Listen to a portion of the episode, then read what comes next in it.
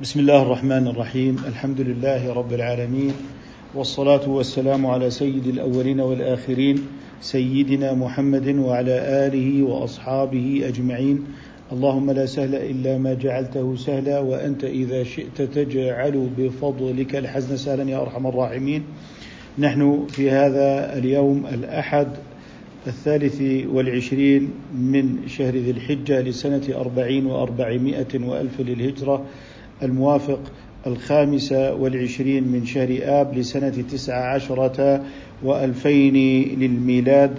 بلغنا إلى عند قول المصنف ابن أبي زيد رحمه الله تعالى باب في الفطرة والختان وحلق الشعر. تفضلوا دكتور عماد. باب في الفطرة والختان وحلق الشعر واللباس وستر العورة وما يتصل بذلك. ومن الفطرة خمس.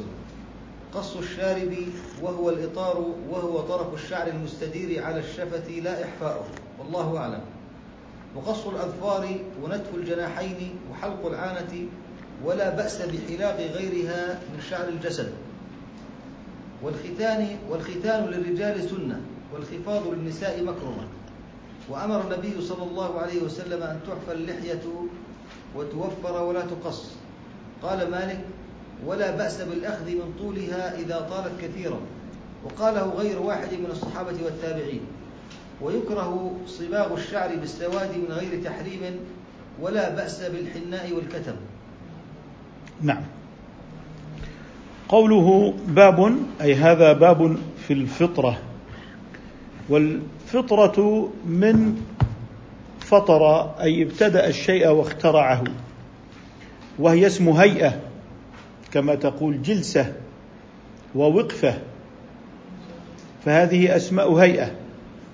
فكذلك تقول الفطرة ومعناها الجبلة والطبع المتهيئ لقبول الحق والدين. فلو ترك عليها الإنسان لاستمر على لزومها ولم يفارقها إلى غيرها. وإنما يعدل الإنسان عن الفطرة لآفة التقليد. فهذه الفطرة التي هي الجبلة والطبيعة تشمل ما ركز في الإنسان من عقليات ومن ميول طبيعية ومن رغبة وحصول حاجة في التدين عند هذا الإنسان. فعندما يناقش القرآن في موضوع إثبات الوحدانية فتجده يناقش بمركوزات عقلية في هذا الإنسان. لو كان فيهما آلهة إلا الله لفسدتا. فإنما هو يكشف عن ركيزة في النفس الإنسانية التي هي العقليات. التي هي إيه؟ العقليات. ويستثير عاطفة التدين مع العقل لإدراك أن هذا الإله واحد. لو كان من عند غير الله لوجدوا فيه اختلافا كثيرا لتعددت مصادره وبالتالي اضطربت. لكن لما كان هذا الكتاب محكما ولا اضطراب فيه فإنما يؤكد على وحدانية الإيه؟ المصدر وعلى العلم الذي يعني جاء منه هذا الكتاب. وهو علم الله تعالى. ونحن طبعا نقول إن صفة الكلام لله صفة كالسمع والبصر والعلم وليست تابعة للإرادة لأنها صفة أزلية والإرادة تتعلق بالممكنات فالكرامية جعلوا صفة الكلام تابعة للإرادة فإذا أراد أن يتكلم تكلم. لكننا نقول كما أن السمع لا يتعلق بالإرادة فلا نقول إذا أراد أن يسمع فإنه لا يسمع يسمع وإذا أراد أن لا يسمع فإنه لا يسمع. فهذه صفات أزلية لا لا تتعلق بها الإرادة وهي صفة مستقلة لقوله تعالى وكلم الله موسى تكليما. يتحدث هنا عن سنن الفطرة وهي الجبلة النقية الصافية. فيتكلم عن هذه السنن التي هي رشد في الخلق وأن الدنيوية وتعلق الإنسان بالدنيويات آه، آه، تجعل هذا الإنسان يفسر سلوك الإنسان تفسيرا دنيويا.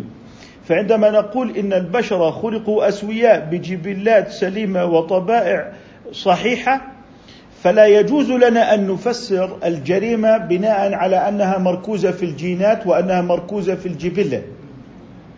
لذلك الله عز وجل كما ورد في الحديث خلق الناس حنفاء فاجتالتهم الشياطين. آه، لكن التفسير المادي الغربي للسلوك الإنساني يريد أن يرد آه، في بعض أقواله الجريمة إلى أنها متعلقة بالجينوم الجين الإنساني. بمعنى أن الجريمة وراثية وفعل ذلك في بعض النظريات الجرمية المتعلقة بعلم الجريمة. فيفسرون الجريمة على أنها تخضع لشكل الرأس أو لشكل الجبهة وأحيانا في بعض المرافعات في المحاكم التي تشهدونها في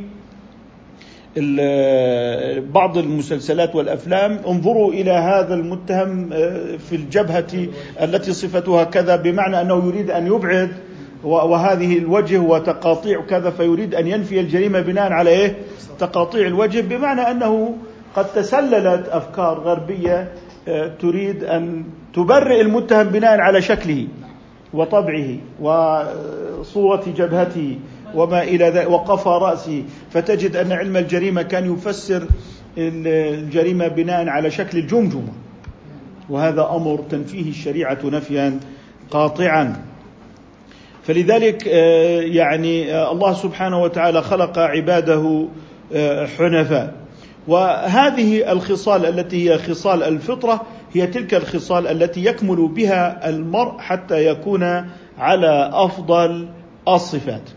فقال باب في الفطرة أي ما ذكرناه من معنى الفطرة والختان أي وحكم الختان وحلق الشعر أي وحكم حلق الشعر. وعندما ذكر هنا الفطرة وقال الختان وحلق الشعر طب ما هو حلق الشعر من الفطرة؟ والختان من الفطرة؟ واضح؟ فهنا من باب عطف الخاص على العام من باب عطف الخاص على العام. فالحلق من الفطرة فكأنه ذكر هذه المخصوصات ذكرها مرتين ذكرها تحت العموم بعنوان الفطرة ثم أتى بذكرها مرة أخرى تنويها بالتأكيد عليها والاهتمام بها. فعن أبي هريرة رضي الله تعالى عنه قال على لسان النبي صلى الله عليه وسلم خمس من الفطرة تقليم الاظفار وذكر منها اللي هي قص الشارب ونتف الإبط وحلق العانة والاختتان. وعندما يقول خمس من الفطرة أي هي من سنن الدين. أي هي من إيه؟ من سنن الدين الذي يوصف بأنه الفطرة وهو الدين وهو الدين لقوله تعالى فطرة الله التي فطر الناس عليها. لا تبديل لخلق الله ذلك الدين القيم. إذا فسر فسر الفطرة التي فطر الناس عليها وقال لا تبديل لخلق الله ذلك الدين القيم. وجعل طبعا إذا ذكرنا الآية من أولها فأقم وجهك للدين حنيفا. فطرة الله التي فطر أي هذا ما هو من فطرة الله التي فطر الناس عليها لا تبديل لخلق الله. الآن سيتكلم أيضا عن أحكام اللباس وما يتعلق بستر العورة وما يتصل بذلك. قال ومن الفطرة أي من سنن الفطرة التي بينا معناها خمس. قص الشارب. والشارب يعرفه وهو الإطار وهو طرف الشعر المستدير أي المحيط على الشفة لا إحفاؤه. يريد أن يقول أن تقص لا أن تحف. بمعنى لا يستأصله بالحلق لا يستأصله بالحلق ولا يأخذه من أصله كما هو بالشفرة. كما هو إيه؟ بالشفرة. فهنا يعبر عن المذهب وهو قص آه، الشارب وذلك آه، للجمع. بين الآثار الواردة في موضوع قص الشارب وحفه. في موضوع قص الشارب وحفه. عمل السلف في المدينة ليس الحف إنما القص. واضح؟ ويحمل الحف على عمل السلف آه، بالمدينة على اللي هو آه، إنه الحف أن تأخذ جزءا منه ولا أن ليس أن تأخذه جميعا بالحلق. فإذا قلنا بالقص فإنه يمكن أن يجمع معه الحف وهو أن يأخذ طرف الشارب ويحف هذا الطرف بحيث تظهر منه آه، حروف الشفه السفلى وحافتها. فبناء على الحف هذا والقص يجمع بين روايتي الحف والقص. لكنك ماذا لو أخذت بالحف للشارب كله؟ كيف تجمع مع القص؟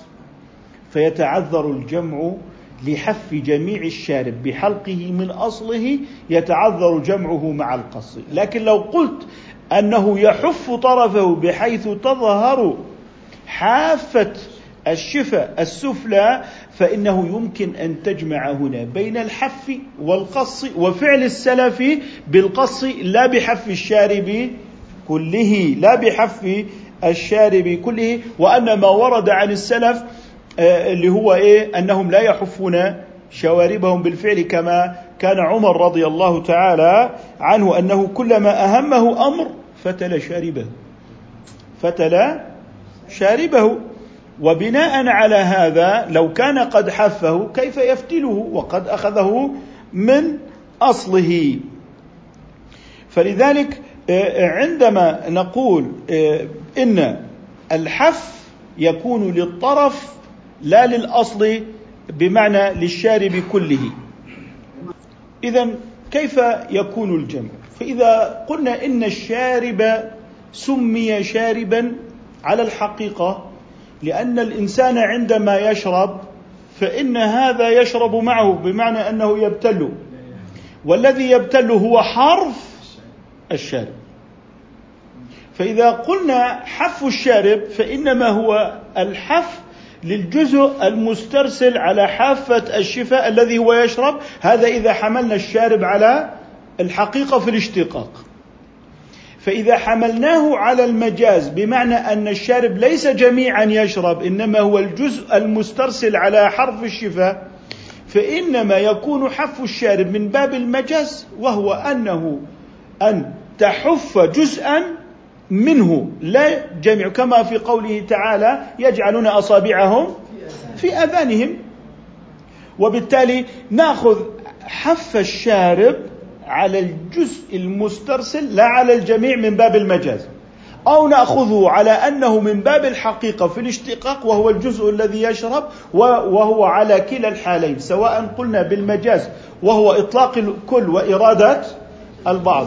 أو على سبيل الاشتقاق أننا نقص ما هو مسترسل على حرف الشفة فقط فعلى جميع الأحوال. عملنا بالاشتقاق وعملنا أيضا بالمجاز وعملنا أيضا بروايات القص وعملنا بعمل أهل المدينة وعملنا بالأثر عن السلف وهو أن عمر رضي الله تعالى عنه كان يفتل شاربه. من هنا نكون قد جمعنا بين رواية القص والحف وجمعنا بين اللي هو الاشتقاق العمل بالمشتق وكذلك العمل بالمجاز والعلاقة اللي هي أنه أطلق الكل وأراد الجزء كما في قوله تعالى يجعلون أصابعهم في آذانهم. وتقول رأيت سعيدا وربما رأيته من النافذة.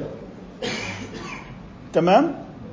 رأيته من النافذة ولم تره جميعا فأنت أطلقت الكل وأردت الجزء. وهنا نكون قد جمعنا والجمع أولى من الترجيح. لكن ماذا لو أخذنا بالحف لجميع الشارب؟ ماذا نفعل برواية القص؟ ماذا نفعل بفعل عمر؟ ماذا نفعل بفعل السلف في المدينة؟ رددناه. لذلك آه، كان ينبغي أن نسلك مسلك الجمع أولا وهو أن نعمل بكل ما جاءنا من ربنا. ولا نسلك مسلك الترجيح ابتداء فنأخذ برواية الحف. ونترك رواية القص لأنه يتعذر على القول بالحف أن تجمع مع القص. ومع فعل عمر ومع فعل الصحابة بالمدينة وهم الذين أخذوا الدين عن رسول الله صلى الله عليه وسلم وهو فعل السلف في المدينة. من فوائد القص تسهيل الأكل والشرب وكذلك النظافة وفيه ما فيه من حسن الهيئة.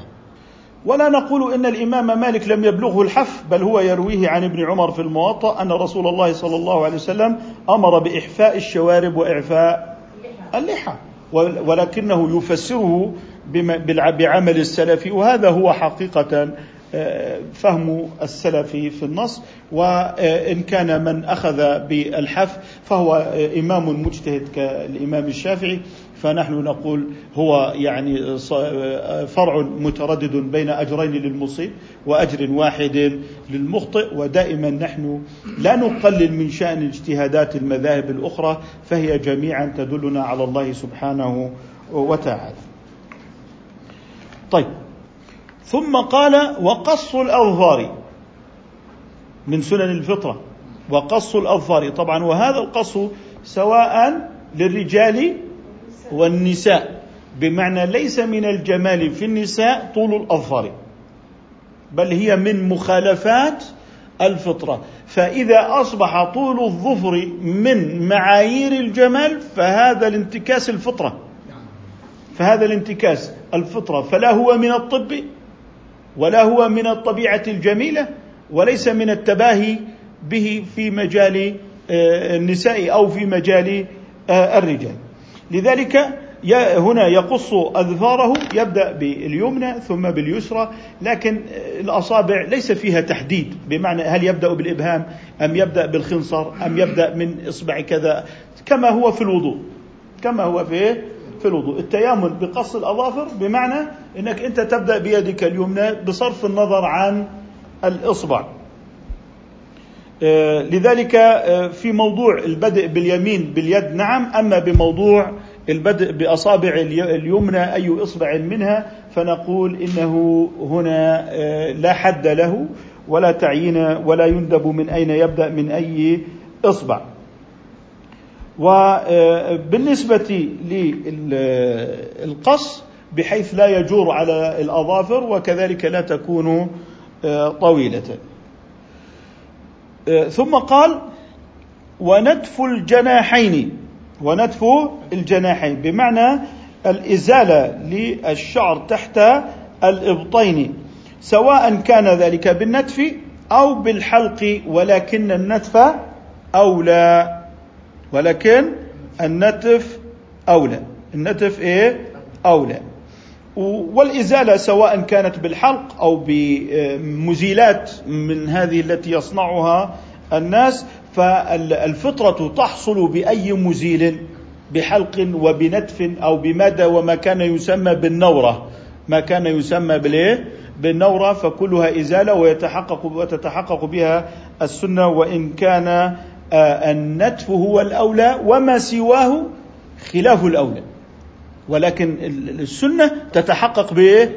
بالجميع ولكن السنة تتحقق بالجميع. قال ونتف الجناحين. طبعا بتقدير مضاف. ونتف شعر الجناحين. وذلك للرجال أيضا وللنساء. وقال وحلق العانة. وحلق العانة. والحلق للعانة اللي هو ذلك الموضع المعروف. ولا بأس بحلاق غيرها اللي هي غير العانة من شعر الجسد من شعر الجسد. وبالنسبة لإزالة الشعر للنساء فيجب عليهن إزالة كل ما في إزالته جمال. إذا المناط في الشعر بالنسبة للنساء كل ما كان في إزالته جمال فهو واجب. فهو إيه؟ واجب عليهن. وعليهن إبقاء الشعر الذي في بقائه جمل اذا المناط في الشعر بالنسبة للنساء ما فيه بقاء للجمال يبقى من الشعر. وما فيه إزالة آه، للوسخ أو للاستقذار أو للقبح يجب إزالته. اذا هذا هو المناط في النساء. أما بالنسبة للرجال فحلق اللحية عليهم حرام. ويكره للرجل أن يحلق رأسه. يكره. يعني موديل مثلا آه الحلق موديل الحلق على الصفر معروف. إنه بالشفره بعضهم يعني يحلق لتقوية الشعر إذا كان له غرض في هذا طبي وله حاجة فهذا له ما احتاجه. لكن بالأصل أنه يكره للرجل أن يحلق رأسه ويحرم على المرأة أن تحلق رأسها ويجب عليها أن تحلق لحيتها. على فرض أنه قد ظهر لها لحية. وبقية شعر الجسد غير شعر الرأس. غير شعر الرأس. لذلك آه، ما يتعلق بالشعر بالنسبة للمرأة ما فيه جمال يجب بقاؤه. ما فيه إزالته جمال يجب إزالته يجب إزالته. الآن في الحديث المتعلق بالنمص. لعن الله النامص والمتنمص. الآن هذا الحديث ظاهره العموم في الأحوال والأفراد. الآن كيف يوضع هذا النص مع بقية النصوص الشرعية الآمرة بالزينة؟ الآمرة بالإيه؟ بالزينة. بمعنى نحن نعيش إشكالية اللي هو آه، الاستبداد بنص ثم هجر أصول الشريعة وهجر قواعد الشريعة وهجر بقية نصوص الشريعة.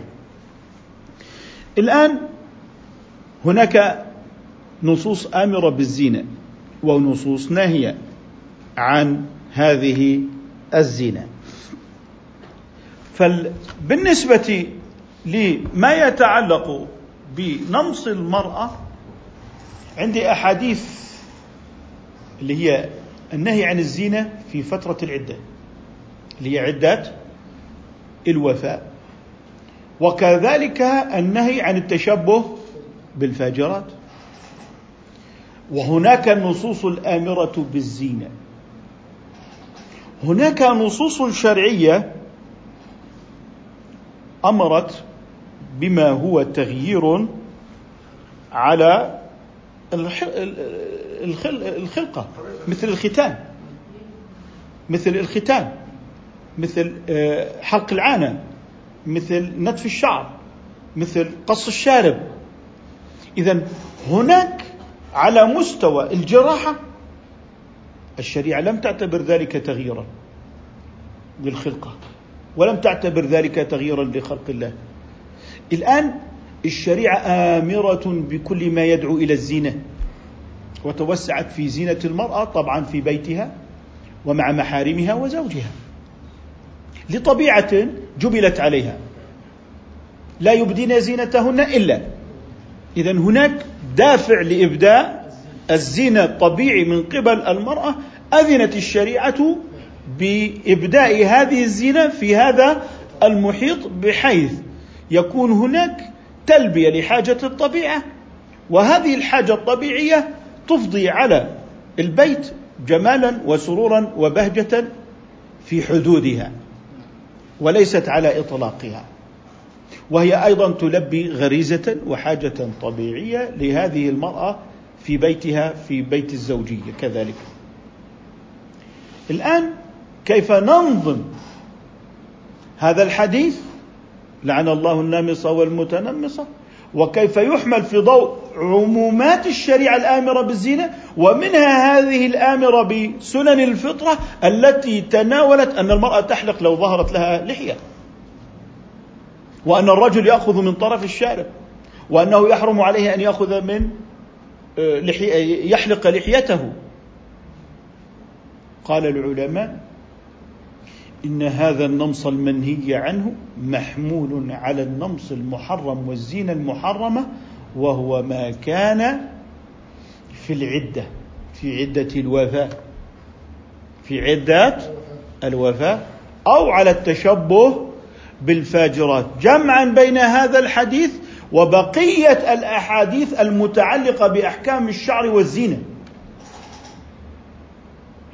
طيب فإذا أخذنا بهذا الحديث على عمومه دون تخصيص أو تقييد ماذا فعلنا ببقية الأحاديث الآمرة بالزينة؟ ماذا لو ظهر للمرأة شعر على وجهها كالرجل؟ هل يؤذن يؤذن لها بالنمصه أم لا؟ طيب الحديث عام لعن الله النامصة والمتنمصة إذا ستدخل في اللعن. طب هي أصبحت متشبهة بالرجل ولها لحية. لها لحية. لذلك ما روي عن أم المؤمنين عائشة أنها كانت تأذن للنساء بهذا النمص وأسباب الزينة الأخرى وإن كان الحديث قد يتكلم فيه من حيث السند لكنه مندرج تحت الأصول الشرعية العامة. التي هي في مقام النصوص لأنها أصلا من مجموع النصوص الآمرة بالزينه وسنن الفطرة.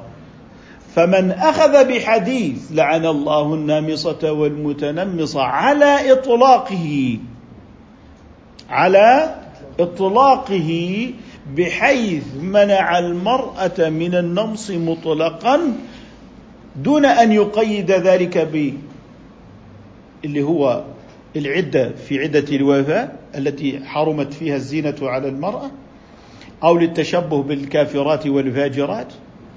وعممه فلا بد بعد ذلك أن يصطدم مع بقية أدلة الشريعة.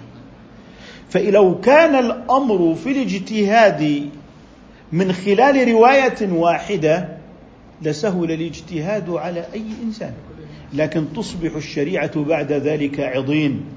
أي مفرقة أعضاء متناثرة وأشلاء ممزقة لكن لا بد أن يسلك المجتهد مسلك الجمع والترجيح.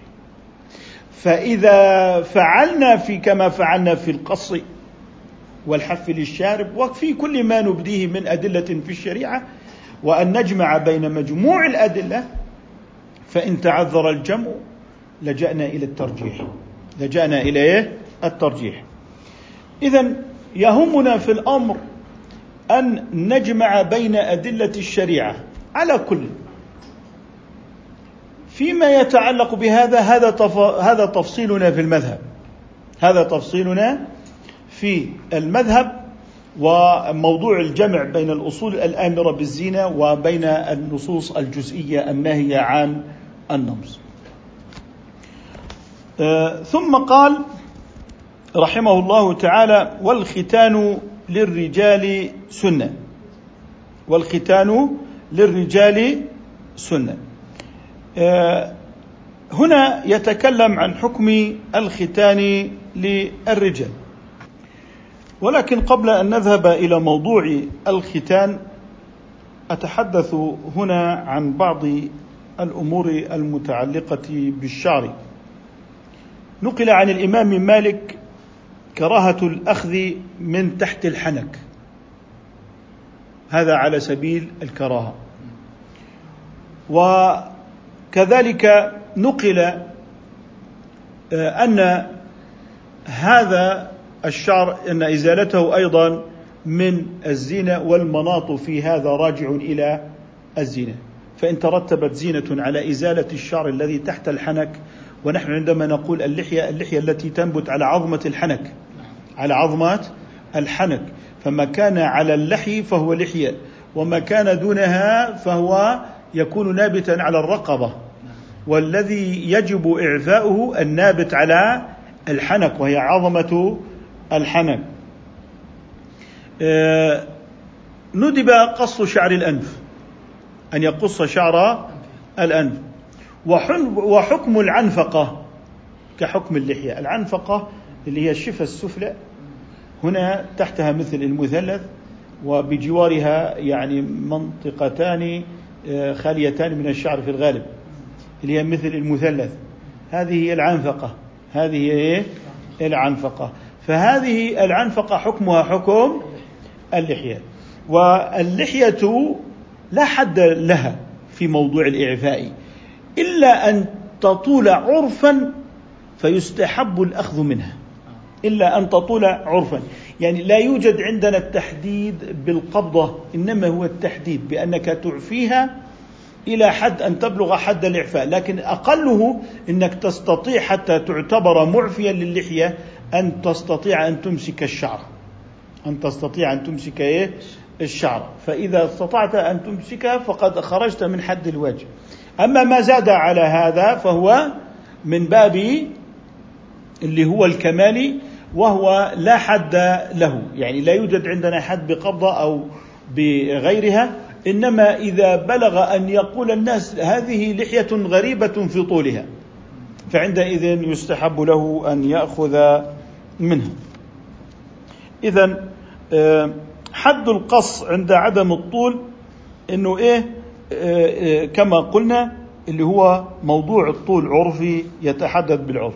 على الأصل الذي عند المالكية أن ما ليس له حد في الوضع ولا في الشرع فالمعتبر فيه العرف. طيب اذا ما هو الحد الأدنى؟ إحنا نقول أن تمسك الشعرة إذا كان ما دونها فيعتبر حلقا وهو مثله وهو من باب المثلى يعني تمثيل بالرجل يعني كما أنك شوهت آه، وجهه شوهت وجهه. آه، لذلك يجوز التقصير إلى حد لا يبلغ حد المثلى لا يبلغ حد المثلى اللي هو الحلق أو إنك أنت إيه تستطيع أن تمسك بهذه اللحية. طيب وحيث طالت وحيث طالت وعندئذ بعد هذا الحد فالترك أولى. يعني خرجنا من حد المثلى بدأت بالطول فوق حد المثلى فالإطالة أولى فالإطالة أولى. ما لم تخرج عن العرف في طولها ما لم تخرج عن العرف في طولها. إذا يحرم ما بلغ حد المثلى من التقصير. ما زاد عنه فتندب إطالته ما لم يبلغ حدا يعد في العرف غريبا في الطول. وليس من باب التحديد اللي هو آه، بحد محدود. ونحن نعلم أن المذهب حيث لم يحدد الوضع ولم يحدد الشارع فإنما يلجأ إلى العرف فإنما يلجأ إلى آه، العرف. وروي أن ابن عمر رضي الله عنه وأبا هريرة كانا يأخذان ما فوق القبضة.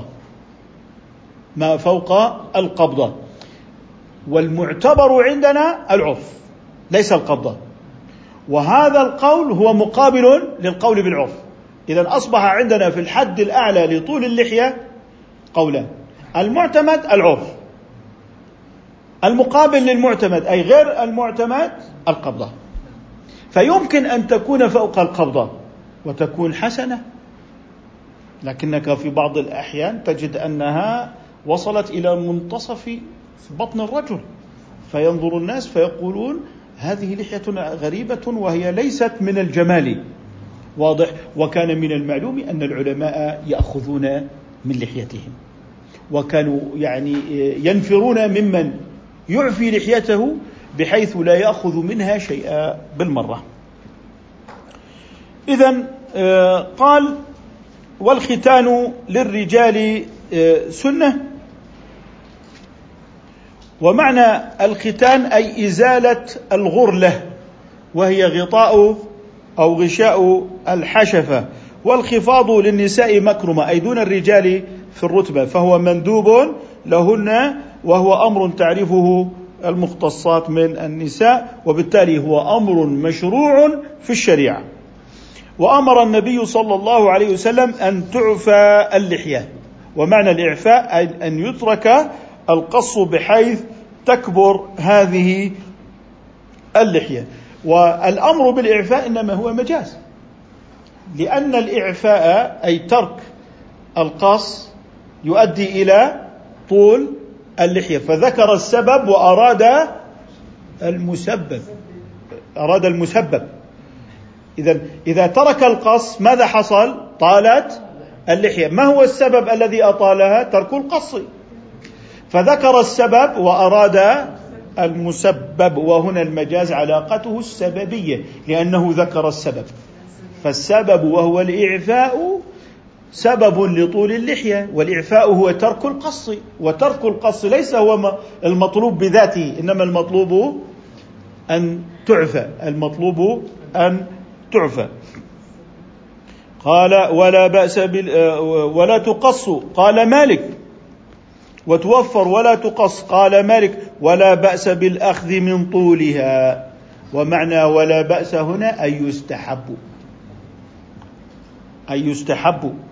إذا طالت كثيرا. لاحظ أنه لم يحد حدا كالقبضة. لم يحد حدا كالقبضة. إذا الإمام ذكر إيه؟ أنها إذا طالت كثيرا. من غير حد محدود ولا عد معدود وهو مقدر بعرف الناس بحيث يقبح في عين الناس هذا الطول. بحيث يقبح في عين الناس هذا الطول. وانظروا إلى مناط الزينة. إلى مناط الزينة.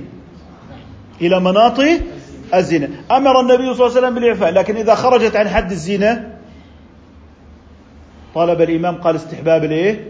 القصر. إذا مدار الشعر على الزينة وهو زينة في الفطرة وفي خلق الله سبحانه وتعالى. وقال غير واحد من الصحابة وقاله غير واحد من الصحابة والتابعين. إذا هو هنا يستدل لقوله مالك بأقوال الصحابة والتابعين. قال ويكره صباغ الشعر بالسواد من غير تحريم. أي لا يحرم الصباغ بالسواد. طيب لاحظوا. سنقول بالتفصيل. إذا كان الصباغ بالسواد تدليسا بمعنى أنه رجل عجوز وصبغ شعره بالسواد وقدم نفسه أجيرا على عمل. فظن المستأجر على هذا العمل أن هذا شاب قوي. هنا الصباغ حرام لما فيه من التدليس لما فيه من التدليس. أما للجهاد فهو مندوب لإيهام العدو بالإيه؟ بالقوة. لإيهام العدو بالقوة. في غير السواد الصباغ بغير السواد فهو مباح كالحناء. فهو مباح كالحناء.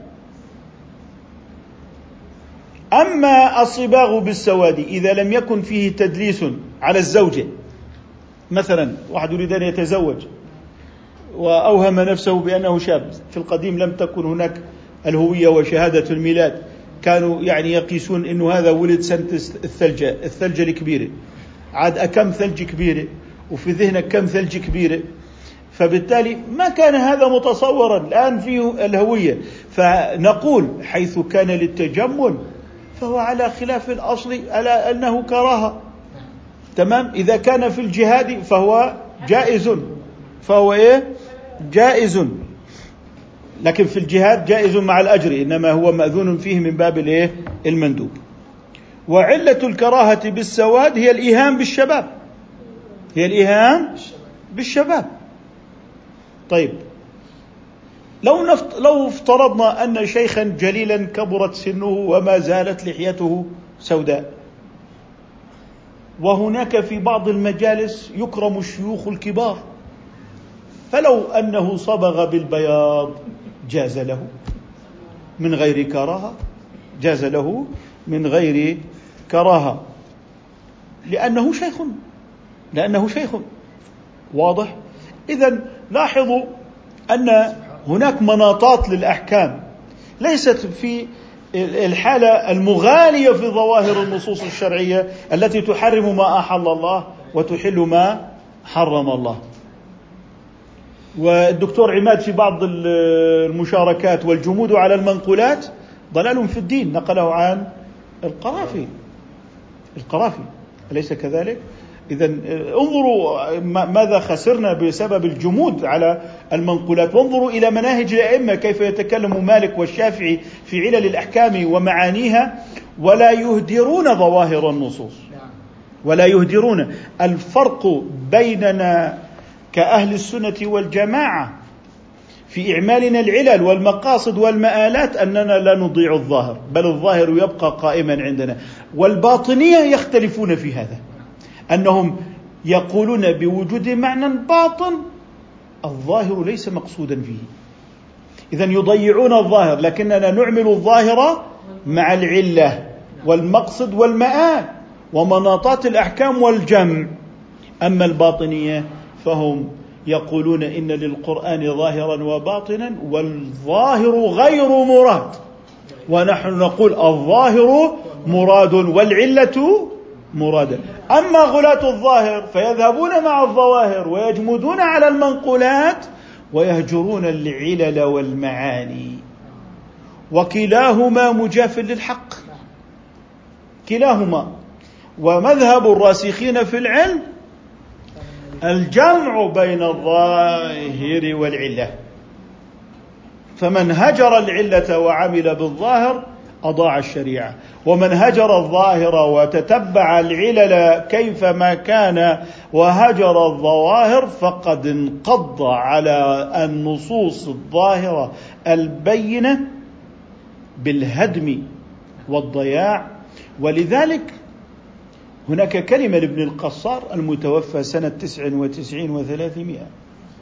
يقول فيها إن الله تعالى لم يجعل نصوصه بمعنى كلامه ظاهرة بحيث يستوي فيها العالم المجتهد والعامي ولم يجعلها خفية بحيث يعجز المجتهد عن الاستنباط منها. ومن هنا بعد ذلك يقول وهو دليل على وجوب النظر وهو مذهب مالك. وجوب النظر. ما معنى وجوب النظر؟ وجود المقلد. لأن المقلد لا يستطيع أن يستنبط من النص. إذا من هنا نستدل من خلال أدلة الشريعة أنها ليست ظاهرة كنصوص القانون وهي ليست باطنة كالأدب الرمزي الذي لا يقصد ظواهره. بل جعلها الله تعالى ظاهرة وفيها من العلل التي يستطيع المجتهدون أن يتعمقوا فيها. آه، الحناء جائز لأن الناس في الحناء لا يشتبهون لكن بما يشتبهون بالسواد. فجاءت كراهة السواد من حيث ذلك. ومناط الزنا أيضا في السواد فلم يحرم فلم يحرم. واضح؟ آه، آه، لكن لو كان فيه تدليس كالشيخ المسن الهرم الكبير وما فيه تدليس عندئذ نقول إنه حرام للتدليس. وكل هذا جمع بين الأدلة الظاهرة وأصول الزنا تنتج معنا هذه الأحكام. قال ولا بأس بالحناء والكتم وهو ورق يصفر الشعر أي تصبح عليه إيه؟ صفرة. ونهى الرسول صلى الله عليه وسلم الذكور عن لباس الحرير. هذا باب جديد نكتفي بهذا القدر إن شاء الله تعالى. سبحانك اللهم وبحمدك نشهد أن لا إله إلا أنت نستغفرك ونتوب إليك.